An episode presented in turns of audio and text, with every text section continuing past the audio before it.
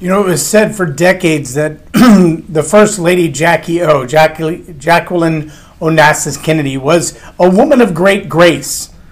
A lot of people would say, well, what is grace, and how does that apply to me as a leader? What in the world is grace as a leadership principle? And that's what I want to talk about today on Leading Leaders Podcast. What is grace, and what makes it a leadership principle? Welcome to Leading Leaders Podcast, 5-minute videos, 5 days a week. I'm J Loren Norris with Leading Leaders Podcast.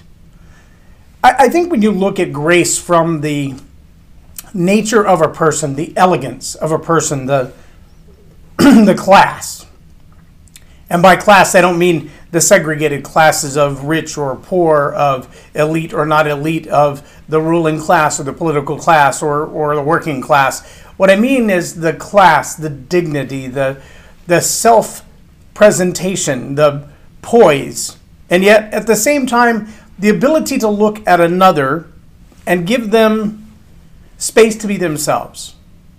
You know, we hear a lot about diversity in our world today. We hear a lot about allowing people to do whatever it is that they choose to do, to think, talk, and act however they want to talk with no judgment whatsoever. And I believe that is a good definition of the word grace. Now, I also believe there's a thin line between tolerating dangerous, abhorrent behavior and allowing someone to be themselves. There's a place where allowing someone who just feels like stabbing everyone that they see to be in a little rubber room somewhere, as opposed to giving them the grace to just stab everyone they see, because obviously that doesn't have any long-term benefit for anybody but themselves. I also believe, though, that having grace within ourselves, the ability to look at our own mistakes first and look at other people through the eyes of those mistakes and say, well, I have probably done that myself, or I used to think that way myself, or I might have said that myself at another time in my life. Maturity that comes with grace often means that we have the ability to overlook someone else's temporary indiscretions, or maybe just the way they view things. That, too, is grace. Grace is also the ability to look at other people's differing ideas that may have nothing to do with us and find a place to meet in the middle.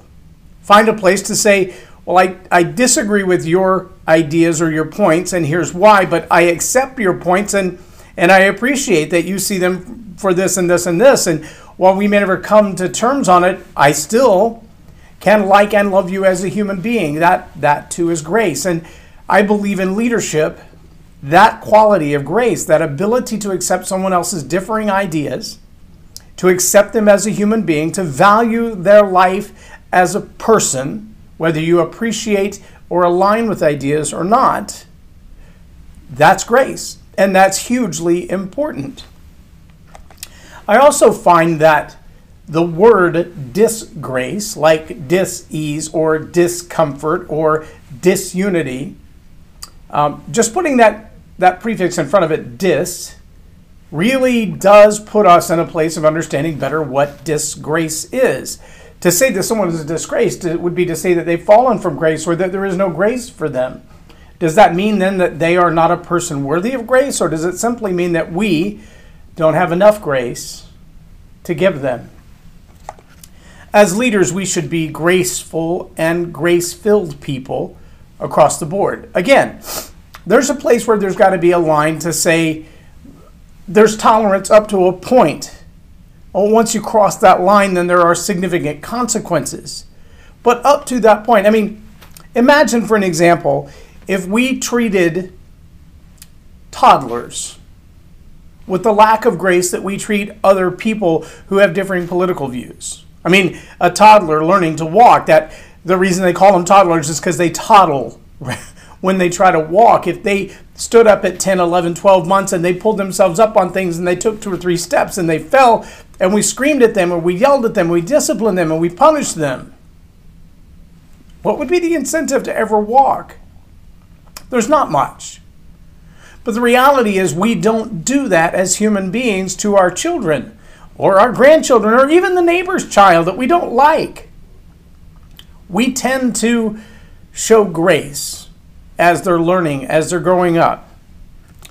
All I'm asking is that as leaders, that we extend that same level of grace to someone with whom we disagree, that we extend that same level of grace to someone that we don't like, maybe even to an absolute stranger, to give them the benefit of the doubt, to project onto them positive intentions, to believe that they really do have the best intentions at heart. They're not trying to be a jerk or to be rude or to be hateful.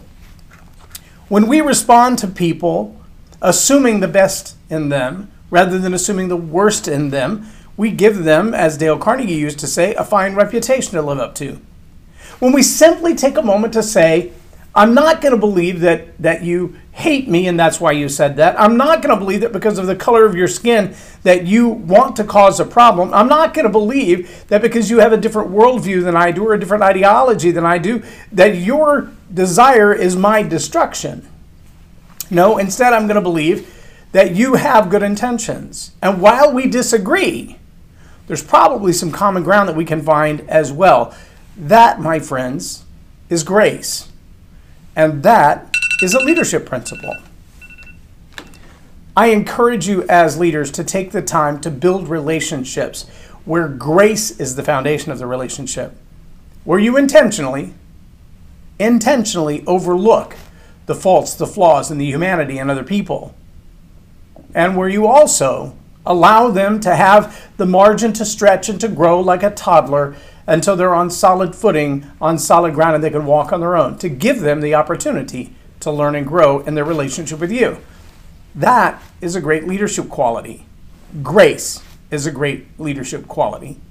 I'm J Loren Norris with Leading Leaders Podcast for Tell It Like It Is TV. Have a blessed day. Subscribe now for our extensive video library of leadership lessons promoting faith, family, and freedom.